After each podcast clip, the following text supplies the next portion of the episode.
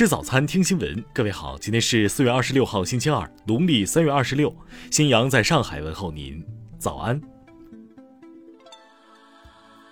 首先来关注头条消息。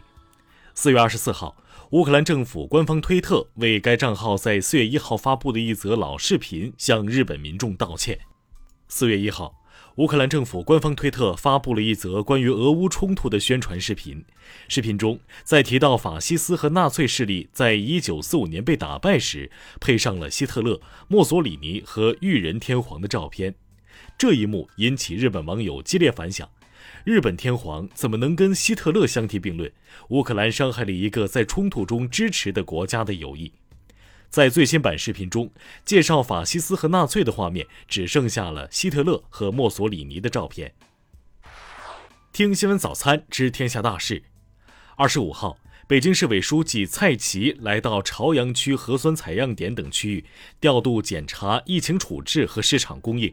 他强调，疫情防控处于关键时期，全市上下要紧急动员。中国人民银行二十五号消息，从二零二二年五月十五号起，下调金融机构外汇存款准备金率一个百分点，即外汇存款准备金率由现行的 百分之九 下调到 百分之八。国务院办公厅二十五号印发《关于进一步释放消费潜力，促进消费持续恢复的意见》，提出应对疫情影响、促进消费有序恢复发展等五方面二十项重点举措。职业教育法将于五月一号起施行，本次修订明确，职业学校学生在升学、就业等方面与同层次普通学校学生享有平等机会。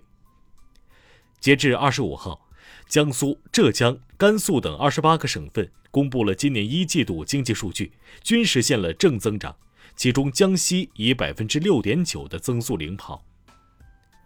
二十四到二十七号，新一轮大范围强降雨过程来袭，河南、安徽、浙江等十二省份将遭遇大到暴雨侵袭，河南、陕西等地降雨具有一定极端性，或破历史同期记录。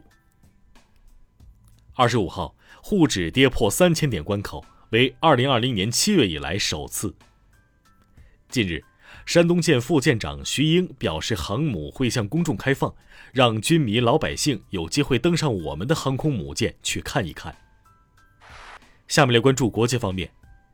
近日，乌克兰最高拉达主席斯特凡丘克表示，乌克兰无意更改宪法内关于该国有意加入北约的条款。近日，巴基斯坦国家安全委员会表示，该机构不认可前总理伊姆兰汗有关美国密谋推翻其政府的指控。二十三号，日本一艘载有二十六人的观光船在北海道知床半岛附近海域失联。日本搜救部门二十五号表示，目前共确认十一人死亡，仍有十五人下落不明。四月二十五号到二十七号，波兰外长拉乌访问印度。这是九年来波兰外长首次出访印度。当地时间二十五号，俄罗斯外交部召见德国驻俄大使，对德国驱逐俄罗斯外交官表示抗议。作为对等回应，俄罗斯外交部宣布驱逐四十名德国外交官。近期，英国等地相继发生不明原因的儿童急性肝炎。日本厚生劳动省二十五号消息，日本国内也出现了首例可能患有这种急性肝炎的儿童。近日，日媒透露称，获吉尼斯世界纪录认定为全球不分男女的最长寿者，住在日本福冈市的田中丽子四月十九号辞世，享年一百一十九岁。下面来关注社会民生。一家对爆款文章进行伪原创洗稿的公司被腾讯以不正当竞争为由起诉，该公司被判赔四百九十万。被诉公司负责人二十五号表示，无法承担该巨额赔偿。重庆一女子流浪六年，近日被四川一位好心村民救助，村民将其送到当地辖区派出所，民警通过分析研判女子嘟囔的只言片语，便帮助她找到了失散多年的亲人。二十五号，辽宁一女子因琐事争执，驾车撞伤母亲后逃逸，目前被害人经送医抢救无效死亡，案件正在进一步侦办中。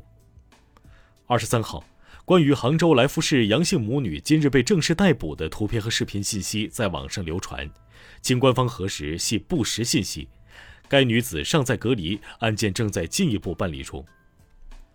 陕西安康一对表兄妹经父母撮合，于二零零九年二月十二日缔结婚姻。近日，因双方感情不和，向法院提起诉讼，法院一审判决其婚姻无效。下面来关注文化体育。近日，中国足球协会公布了二零二二赛季各级职业联赛参赛俱乐部名单，中超十八支球队在列。中甲方面，贵州队、青岛队退出，北京理工、新疆天山雪豹递补。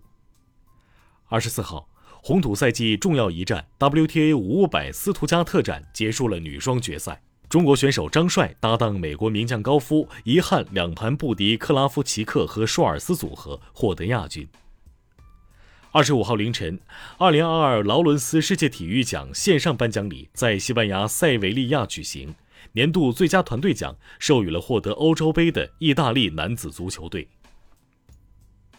二十五号，福禄寿乐队成员之一的杜雪儿因犯走私毒品罪被判有期徒刑一年。以上就是今天新闻早餐的全部内容，如果您觉得节目不错，请点击再看按钮。咱们明天不见不散。